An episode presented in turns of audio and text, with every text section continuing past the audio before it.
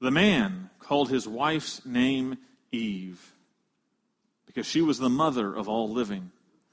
And the Lord God made for Adam and for his wife garments of skins and clothed them. Then the Lord God said, "Behold, the man has become like one of us in knowing good and evil. Now, lest he reach out his hand and take also of the tree of life and eat and live forever." Therefore, the Lord God sent him out from the Garden of Eden to work the ground from which he was taken.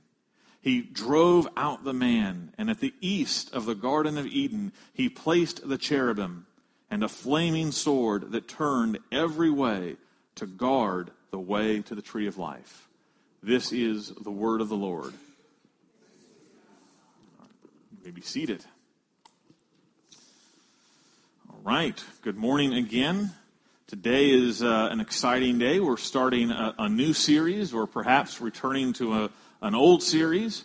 You might recall at the beginning of the year that we were preaching through Genesis chapters 1 through 3, and we called that series The Reason Why, because we believe in Genesis 1 through 3, you can discover the reason why, good or bad, for almost everything that exists in the world today. We saw that God originally created the heavens and the earth, and he declared them very good, that he made man his masterpiece, that he placed us in Eden, a place of perfection, where we were able to enjoy God's presence, where work was satisfying, where relationships were real and rich. And he gave us that with only one rule: not to eat of the tree of the knowledge of good and evil. And we also saw that tragically, through the deception and the complicity of our first parents, the fruit that was forbidden we took after the snake deceived us. And we took that fruit, and instantly our innocence and our enjoyment of the presence of God was torn. We were aware that we were naked, and we hid from God. And because God's image bearers instead became people who rebelled and defied God's command, took what was very good and made it not good, and God ruled and brought judgment upon us, and we were expelled from the garden. What we're going to be looking at in this series, which we are calling Far and Away, is what happens after the fall. We are going to look at Genesis chapters 4 through 11 and see the immediate and tragic consequences of the fall. This story is not just an ancient story. It is a story of us. It is a story of humanity. We are descendants of what we read in Genesis 4 through 11, but also because of the fall, we are experiencers of what we will be looking at in these following chapters. What we are looking at today is the beginning of a new chapter in the story of the Bible. I always like to tell the new members class that there's a very easy way to divide up your scriptures into 4 acts. And it works like this. It's to take the very first page of your Bible and recognize that that's act number 1. That's creation. God created everything very good, and it was pleasing in his sight. And then you take page number 2, and that's the fall. That is where Adam and Eve rebelled and brought all of the disaster upon us. And then you take the next section of Scripture, which is big. And that's called redemption. Everything from the middle of Genesis 3 to Revelation chapter 20 is what we call redemption. And then the very last section of our Bible we call consummation. So the 4 acts of the Bible: creation, fall, redemption, and consummation. Today, we turn the page from fall to redemption. Today's passage is where redemption begins, and we see it happening in the very final scene of Eden. We see in this final scene the great consequences of sin, but also God's determination to save. Here at the very close of Eden, the main plot of the Bible begins, the story of redemption.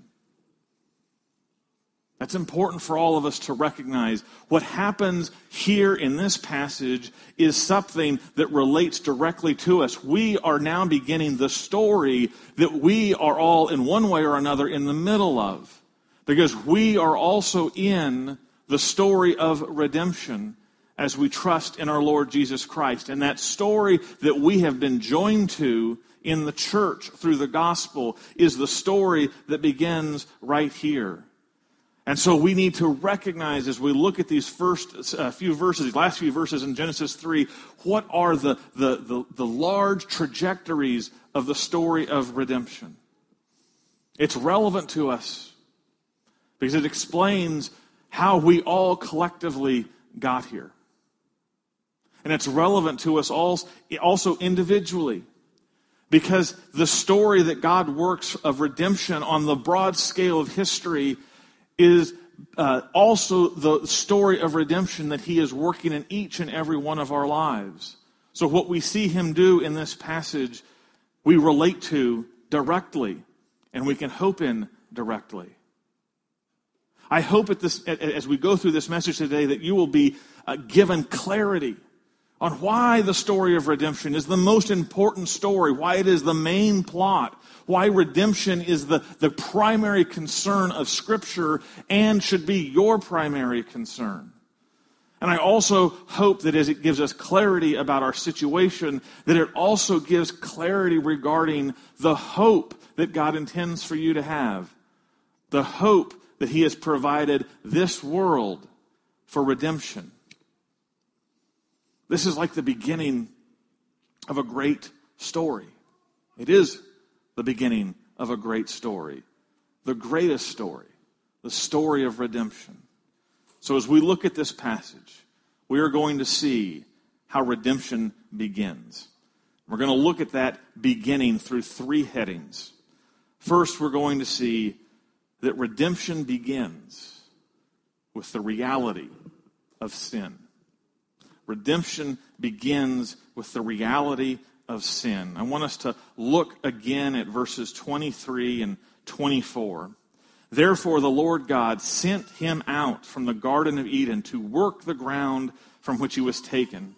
He drove out the man, and at the east of the Garden of Eden he placed the cherubim and a flaming sword that turned every way to guard the way to the tree of life. Redemption begins here with the reality of sin. I want us to see three things about the reality of sin, three powers of separation that sin possesses that sets up the story of redemption. First, we are going to see that sin places us far from God. Sin places us far from God. Now, as I know that I am speaking to a group of sinners, myself included, we are all aware of this aspect of sin. Sin always creates distance. When you do something in a relationship where you break trust, when you violate the rules of an arrangement, when you hurt someone's feelings with callousness or anger or acting out in selfish ways, you create separation. You create a breach. That breach is just the necessary, inevitable consequence of breaking the way things are supposed to be. And that is what sin is doing. Sin always creates distance. And here we see that shown to us clearly. In verse 22, Adam and Eve are sent out of the Garden of Eden. And then in verse 23, the word is actually stronger. It says they were driven out. The picture here is pronounced. They were expelled because of their sin from the Garden of Eden. It is as if God turned into the most fearsome bouncer at the nightclub, and Adam and Eve meet and are just picked up by their scruff and thrown, hurled out of the garden because of their sin. That's so tragic. This is Adam and Eve. They were created in the image of God. They were created to be in God's presence. They were created to have a loving relationship without end in a place that was called bliss. Contrast these verbs, being sent out and driven out, with what we are told in chapter 2 when the Garden of Eden is created. There we are told that God set the man in the garden. I picture being set in the garden like God has made this beautiful place, this serene and wonderful environment for this creation, which he has stamped with his own image that he is full of pride on, and he has set him down so that he could admire how perfect the man is for the environment and the environment is for man. To look at the whole thing and be delighted. Like man is placed in this beautiful garden as the masterstroke, as the missing piece that makes it all perfect and beautiful. That's what God intended. And here with the rebellion, with the sin, that one who was the masterstroke, the perfection of the garden, is thrown out. Why? Why? Because sin is a defiling, corrupting, infecting presence. It is pollution. It cannot be allowed to be in the midst of the pristine and the pure without it defiling all that is also pristine and pure. When we think about God sending out and driving out, there is another verse in Scripture that I think gets at exactly the violence that is going on in the expulsion of Adam and Eve from the garden, and it elevates the tragedy.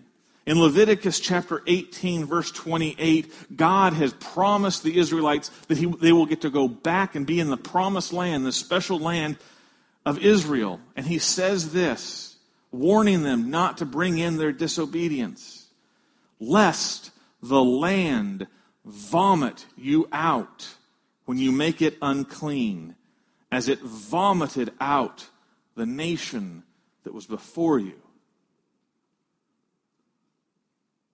The idea of being expelled in this verse is it's like vomit. That overwhelming, contracting, retching, violent, hurried expulsion. Because that is what sin brought into the kingdom, a virus that turned the stomach of God. And his response was to throw it out as violently as vomiting. Sinfulness makes all that is good wretch until it is out. And so sin has placed Adam and Eve far from God, expelled them out of the Garden of Eden. But second, we see that sin points us away from God. Sin doesn't just create distance. Sin also creates hostility. The very first thing that Adam and Eve did once they had eaten of the forbidden fruit was hide from the presence of the Lord. No longer was the Lord walking in the midst of the garden a delightful thought. Bumping into God like a neighbor was not an exciting, warm, comforting thought. Instead, God represents a danger to them, and they hide. And we all know that when sin enters into relationships, not only does it create separation, but it creates sides. Right? We take sides in these conflicts. We want to surround people with those who will say, oh yeah, you hold your ground, you stick firm, it's their fault. And the blame game happens. And so we have conflict that is severe and entrenched. So Adam and Eve, their first response to sin was to hide from the presence of the Lord. But as we look specifically at verses 20 to 24, I want you to notice the cardinal direction that shows up the very first time in Scripture. We're told in verse 24 that they were thrown out of the east of Eden. Let me read it specifically. He drove out the man, and at the east of the Garden of Eden, he placed the cherubim and a flaming sword. I want us just to focus on the word east for a moment, because the word east begins a theme that will ride through these first 11 chapters. You see, the entrance of Eden was on the east. You came from the east to come into the Garden of Eden. It apparently had one way in.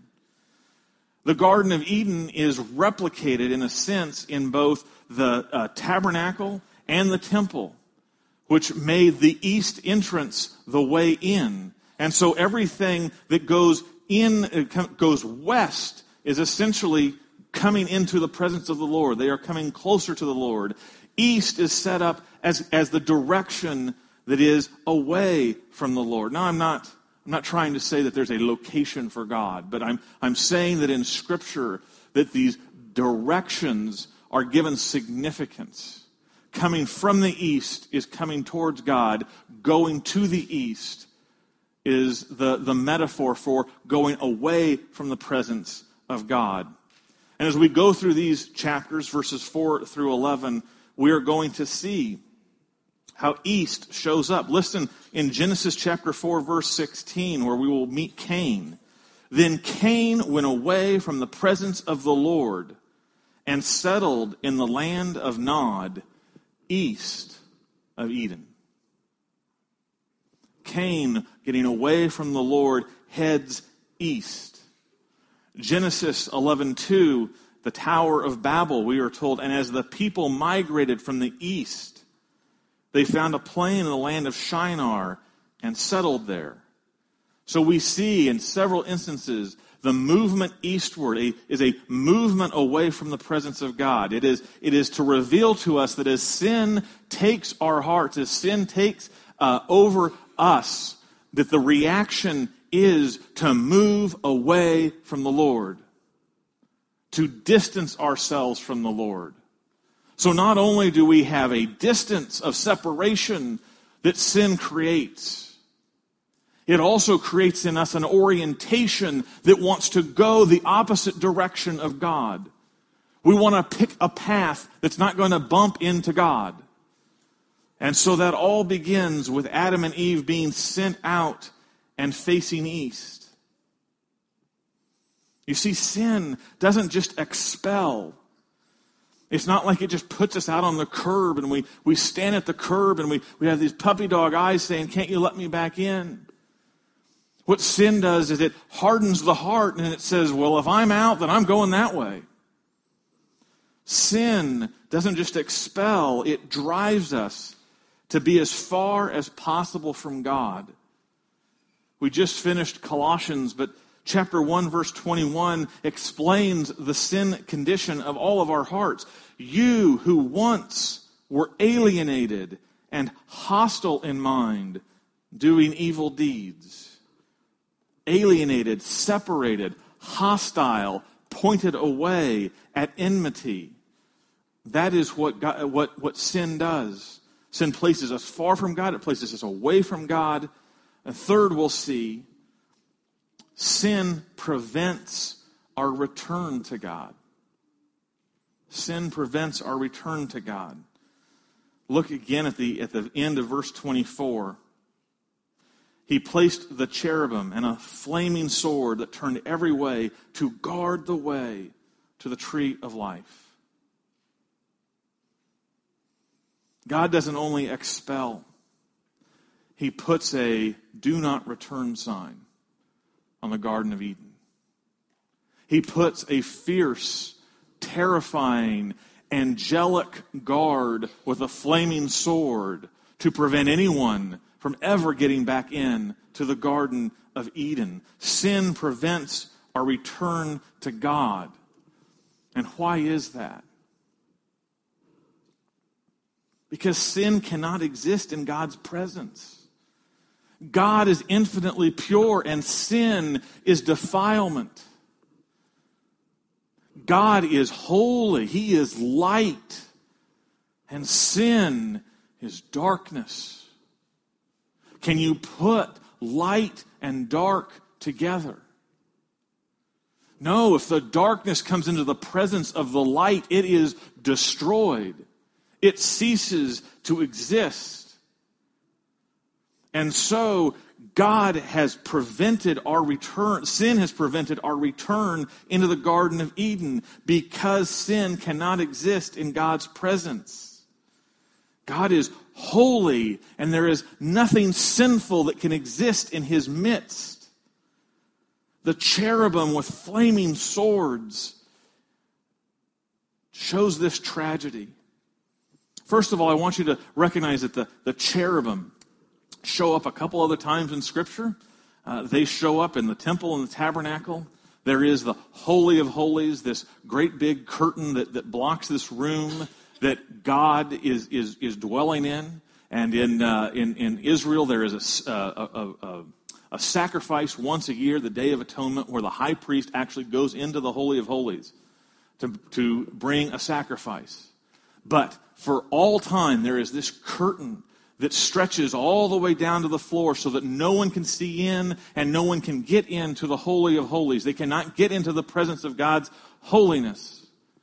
And on this beautiful, tall, magisterial curtain are woven pictures of cherubim. Cherubim just like we have here at the Garden of Eden. The cherubim are represent or remind us or draw our attention to God's presence. If we are seeing cherubim, God is near. By the way, when I'm speaking of nearness and farness of God, we're speaking of him in a relational sense. He is omnipresent. He is all places at all times, but in a relational sense, that's the key. He's either in a relationship of love and grace, or he is in a relation of judgment. And so the cherubim are protecting God's presence from being in the presence of sin. And we have the introduction of a flaming sword, an instrument of war, being used to keep out the man. The man whose original job was to guard and keep the Garden of Eden.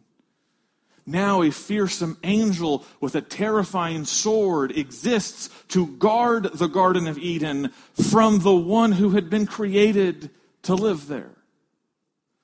This is what sin has done. It has so separated man from holiness and from communion with God that he has to be kept out with a sword. We need to recognize that the number one scariest thing about sin is that it makes God our enemy. God hates sin. Psalm 5, verses 4 through 6 says this, "For you are not a God who delights in wickedness. Evil may not dwell with you. The boastful shall not stand before your eyes. You hate all evildoers. You destroy those who speak lies. The Lord abhors the bloodthirsty and deceitful man." You see, sin prevents our return to God. To be in his presence would be destruction. And so that is why, as you see at the top of your bulletin, we have identified the image for this series as this chasm. This chasm that is quite deep. Our situation is illustrated by this chasm, both individually and corporately, as individuals and as people of the human race. We all, because of sin, begin and live in a condition of being far from God, away from God, and prevented to return to God. And one of the most heartbreaking themes in Genesis 4 through 11 is that there is no way to bridge that chasm within us. We will see that chasm only getting bigger and deeper as we go forward in the story of Cain and Abel, in the story of the flood, and finally in the story of Babel. God has a reason for showing us this repeatedly growing chasm and this increasing failure to come across the chasm from our side. And that is this, and it is for us today, accept the chasm. Accept the chasm. You are in yourself, because of sin, far from God, away from God, and unable to return to God. That is the reality of sin. Why would I put your face upon such a glum truth? Because, beloved, we must see our problem. We must see it as it really is. We must not pull any punches about the diagnosis. Because only when we see the problem can we see the solution. Can we see where hope lies? And what hope is there? Well, there are 3 points. That was just point 1. Point 2, redemption begins with God's grace alone. Redemption begins with God's grace alone. We have a chasm. It separates us. Condemns us. And the only thing that can possibly bring us back is a bridge. Bridges are an interesting engineering marvel. Bridges are fascinating things to think about and to understand all of the engineering that goes into them. Do you know these big suspension bridges that go over great big chasms? Do you know how they begin? They start with a single string, a single thread that is taken to the other side of the chasm. Back in the 1800s, 1847, I never know how to do that, 1847, there was the great idea that we needed a bridge across the big Niagara Chasm, separating Canada and the United States. It's an 800-foot wide chasm. It is 200 feet deep. At the bottom of it are treacherous rapids that cannot be traversed. And yet that was the most ideal space to build a bridge. And so the engineers set out to build a bridge across the Niagara Chasm. But how are they going to get it started? There was this clever plan of a contest. They were going to get all the kids in the area to participate in a kite flying contest. Kids, bring out your little kite with a string on it, and the first kid who could fly his kite completely over the Niagara Gorge was going to win a $10 prize and start the bridge, basically. And so there was this little kid, about 12, 14 years old. He took his kite, and he flew it, and he was able to get it all the way across the chasm, and it carried this thin little string with it. And once that little string was attached to the other side of the chasm, then you attach a slightly larger string and you pull that one across. And then you attach a slightly larger string and pull that one across. And then a rope. And then eventually you pull a cable across. And you have begun a bridge. It is with a string that a bridge is begun. And as we look at this couple of verses at the close of the Garden of Eden. It is a string sent by God that is our only hope that crosses the chasm.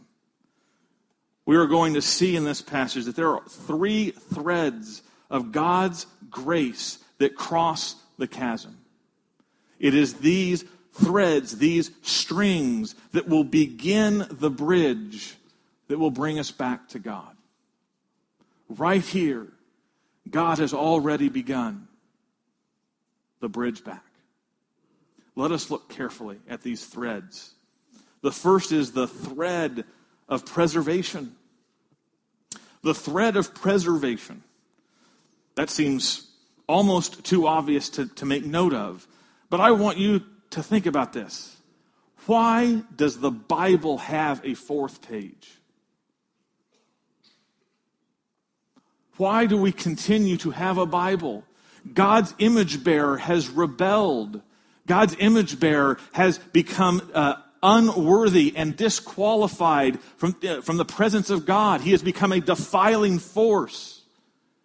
Why is there a fourth page to the Bible? It is because at the moment of the fall, God's grace was preserving Adam and Eve. Adam and Eve are not just destroyed at the moment because God meets them with grace. And what is grace? It's undeserved. What Adam and Eve deserved was death. What they received was instead life. Not life in the garden, but life outside of the garden still. He lets them live.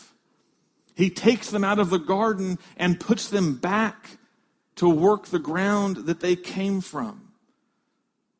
They still have ground to work, still have ground to provide for themselves. This is what we call the doctrine of common grace.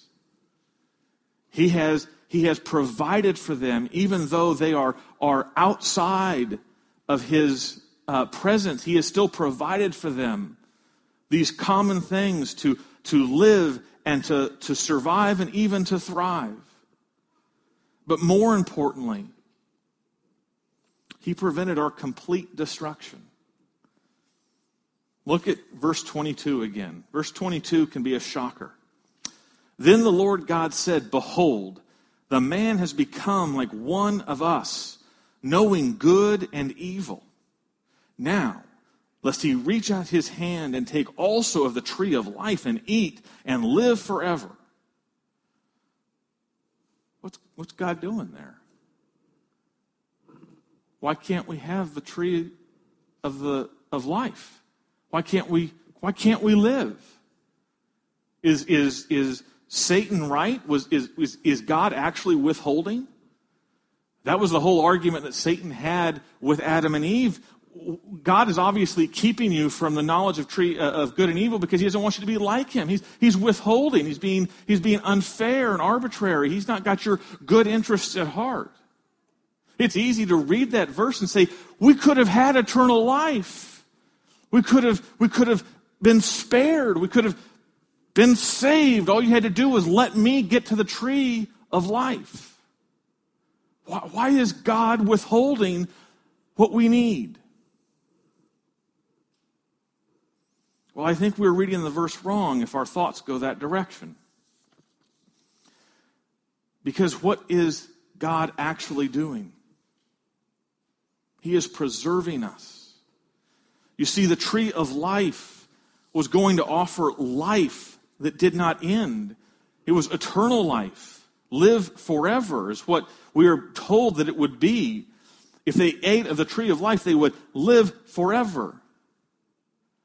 But if they ate of the tree of life and lived forever in the condition that they were in, which was sinful and separated from God's presence, then what would the tree of life actually done to them?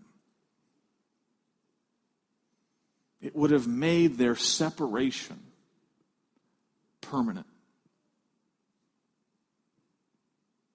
They would have been permanently in their sin. They would have been permanently consigned to separation. And so God, knowing that outcome, prevents them from taking the knowledge, the tree of life and eating of its fruit, because he wants to preserve them. He wants to offer them someday a better hope. And so he prevents their taking of the tree of life. He prevents them from experiencing eternal separation. In a sense, right here in the garden, he is saving them from hell. Because eternal life without God is hell. And God is forbidding that from happening to his lost children. Matthews in his commentary says these words, that barring them from the tree of life was an assurance that their pitiful state is not consigned for eternity. And so we see the first thread is the thread of preservation, but we also then see right after this the thread of offspring. The thread of offspring. Even though that they are kicked out of the Garden of Eden, the promise that they will be fruitful and multiply was not taken away. God makes Eve the mother of all living. The mother of all living means that there is hope because there is an offspring that is promised and that has been protected. This offspring, this promise that Eve will be the mother of all living, is precious because it means that God's word in Genesis 3:15, he intends to fulfill. What does God tell us in Genesis 3:15? He says that there will be enmity between the seed of the serpent and the seed of the woman. And that there will come a point where the seed of the serpent will strike at the heel of the seed of the woman, but the seed of the woman will strike the head of the serpent. We talked about this as the first good news, the first telling of the gospel, that someday there would be a child born of the woman, born in the flesh, who would have a major battle between the force of evil, the forces of the serpent, and that in that great fight there would be a wound that the child would suffer, but that same wound would be the crushing of the head of the serpent. It is an image of the cross where Christ is wounded, but Satan is destroyed. And so, as we see at the close of Eden, Eve is called the mother of all living. That is a recognition that the promise of offspring stands. God's commitment to bring a Savior is coming to reality. This is the promise. The promise of the offspring is the promise that drives the entire story of redemption. The entire Old Testament is a record that contains the offspring from generation to generation to generation. If you turn to Luke chapter 3, you come to the genealogy of Jesus. And at one end of it is the son of Seth, the son of Adam. And 77 generations later, we come to Jesus. It is an unbroken history of offspring begetting offspring begetting offspring. And that is the story of redemption. That is the story that God promised in Genesis 3:15 and gave to Eve, calling her the mother of all living, that we are to hope in. And the third thread that crosses the chasm at this early place is the thread of covering. The thread of covering. We recognize that Adam and Eve, when they were created, they were called naked and unashamed. They had a freedom, an innocence, a righteousness that kept them from needing to hide or cover anything. But the moment that they ate of the forbidden fruit, they were aware that they were naked, and they grabbed leaves and tried to stick them to their body and cover their nakedness out of shame. The first sensation of the fall was their shame. And I can imagine what they looked like when they were standing before God with these strange leaves that were doing only what leaves can do, barely anything. trying to cover their shame. And it reminds us that we can't cover our shame. We can try and cover it, but it looks comical, and it doesn't actually take it away. But in the last scene here at Eden, verse 21, we are told this. The Lord God made for Adam and for his wife garments of skins and clothed them. Before they left the garden, God took those stupid leaves off of them and gave them suitable skins to clothe them and to cover them before they left. Shows that God cared for them even as they rebelled. He cared for them physically. But we need to recognize that the main thing that clothing communicates in these first chapters is a spiritual problem. It is about shame. And God sends them out with a covering in response to their shame. A covering made of animal skins. We can't miss this. Their shame is given a covering, a temporary covering, but a covering nonetheless. And they are covered in animal skins, which means they live because life was taken. Here in this scene, there are two carcasses of slain animals that were sacrificed to give their skins to cover Adam and Eve. We see here the wages of sin is death. If they are not going to die, these animals had to die to cover them. And so here in the thread of covering, we have the first sign of what is called in different commentaries, the crimson thread. The red thread that begins at the end of the Garden of Eden and goes all the way to the cross. The thread of sacrifice covering and taking away sin. D.A. Carson says on this chapter these words, here in Genesis 3, the death of an animal to cover the man and the woman is a picture of what is to come, the first step of an entire institution of sacrifices that points us finally to the supreme sacrifice and what Jesus did to take away our sin and cover our shame. As John the Baptist declared with great joy when he saw Jesus, he said, "Behold, the Lamb of God that takes away the sin of the world." The covering of our shame and the taking away of our sin is here shown in shadow for us to hope in. Praise God. His sovereign, unstoppable grace crosses the chasm of our sin and separation. Our redemption begins with God's grace alone. How are we to respond to this? By faith.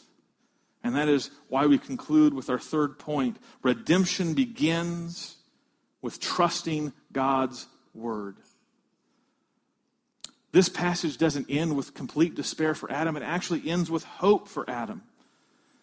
And why do we see hope for Adam? Because he responds to God's word with faith. How does he do that? Look at verse 20. The man called his wife's name Eve because she was the mother of all living. He calls his wife's name Eve to remember she is the mother of all living. And calling his wife's name Eve, he is clinging to that word given in verse 15 that the offspring of the woman will be their Savior. That is the good news in judgment that Adam heard, and he clung to it. He said, yes, I believe in that, and I am going to live out that belief by calling this woman Eve, the mother of all living. Adam's faith in naming his wife is demonstrated as faith in the one who is to come. And that is the exact same faith that we have. We have faith in the one who has come, the Savior, the snake crusher, Jesus Christ. This is marvelous. Here in Genesis 3, at the very dawn of redemption, we see the same gospel. We have always been redeemed by grace alone, through faith alone, in Christ alone. Beloved, this is a call for us to trust in God's word. Fill your heart with his promises. Trust in them. Are you trusting in the gospel? Redemption has begun and it has come to us. Today is grace. Today is a day you have been preserved. Today is a day where God's mercies are new and shining. Today is a day where the gospel is being proclaimed, where the hope is being shown forth, where the bridge is being demonstrated to you. Today is a day given to you for repentance. Today is a day given to you for trust. Today is a day given to you for belief. Today is a day given to you to grow in your confidence and assurance of the gospel. Today is a precious day. It is part of the story of redemption. As Psalm 95:7 declares, today, if you hear his voice, do not harden yourself as in the rebellion. Are you responding to the hope given, to the one hope that is the answer to your sin and all its separation? Have you fixed your hope on Christ alone to save you and bring you back to God? Amen.